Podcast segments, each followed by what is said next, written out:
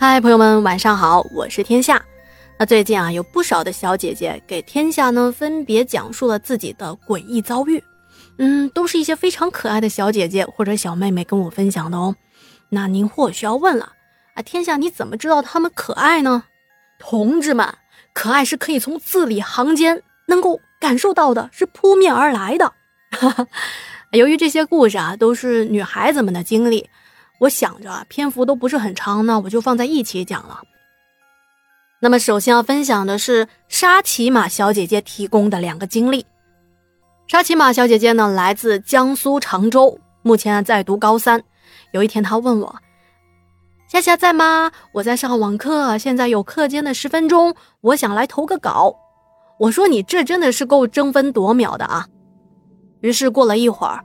沙琪玛就把一段录音发了过来，是他用手机录的。本来呢，我是想整理成文字再讲出来给大家听，可后来我又一想啊，咱们不如直接听，那不是更加的原汁原味吗？而且啊，沙琪玛的声音特别的好听，这么好的声音我不能藏着掖着啊。那现在咱们就来播放沙琪玛讲述的自身经历。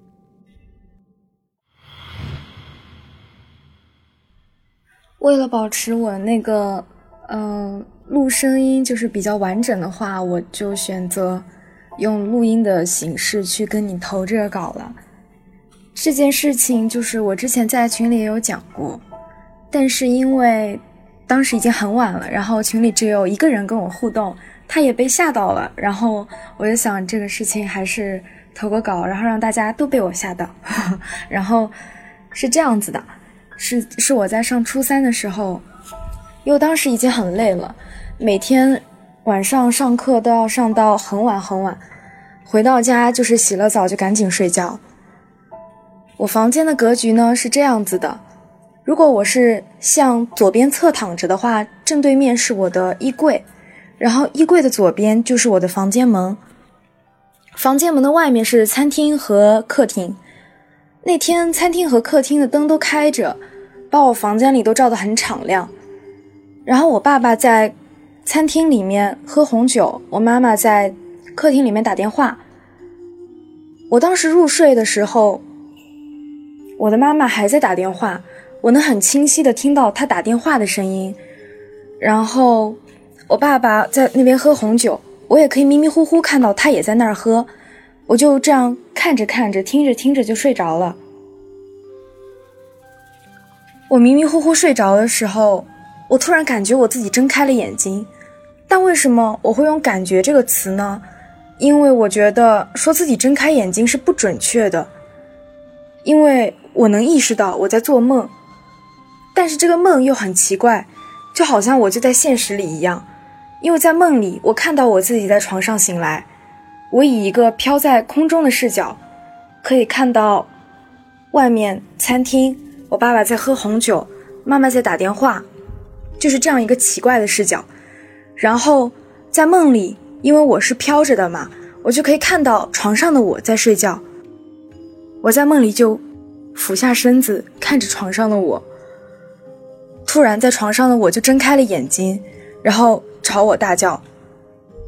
就在这个时候，我感觉我的意识又被抽离进了我的身体，就是我从在半空中的状态又回到了我自己的身体，然后我就以我的视角看到一个黑影在弯腰俯瞰着我，看不清看不清脸，就是一团黑影，我特别害怕，我就尖叫了，但是没有想到我又一次醒来了，发现刚刚的只是个梦，但是那个梦实在是太真实了，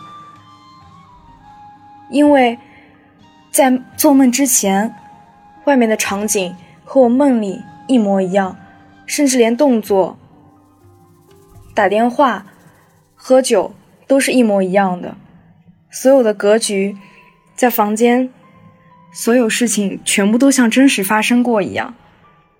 我当时就特别的害怕，但是因为特别累，然后我心也比较大，后来我又继续睡着了。这是我要投的第一件事情。好的，关于沙琪玛小姐姐分享的第一件事情啊，有个地方要补充一下啊。据她的描述，她说那个黑影就是一团黑色，是个人的形状，但是分不清男女。然后那个黑影啊，本来是站在他的床边的，但是后来由于发现了沙琪玛正在盯着他看，那个黑影就俯下身子凝视着沙琪玛，而且啊还发出了非常尖细的笑声。沙琪玛说：“当时我被他吓得呀，就是头皮整个都是发麻的。”好的，那下面啊继续分享沙琪玛的第二个故事。然后。第二件事情是发生在我小学五年级的时候，当时暑假，然后住在外公外婆家，是上下铺。我表姐呢从上海回来，她就住在我的下铺，我就睡在上铺。她在下铺玩 iPad，我在上铺看着天花板，看着看着就睡着了。但是就在那种半醒不醒的那种状态之中，就感觉快要睡着的时候。我突然感觉，就有一股气流从下到上，从大腿到我的肩膀，就感觉像是有一个人的手在从下摸到上一样。我一下子就被惊醒了，我以为是风，因为夏天嘛，风会很大，所以可能会有这样的感觉。我就问我的姐姐，我说：“姐，你开你开窗了吗？”然后她说：“我没有开窗啊。”你睡觉之前我就把窗户都关好了。我又看了一看我卧室的门，发现卧室的门也是关着的。我当时就特别的害怕，我到现在也不知道那股气流到底是哪里来的。好的，那关于沙琪玛的经历呢，就分享到这里了。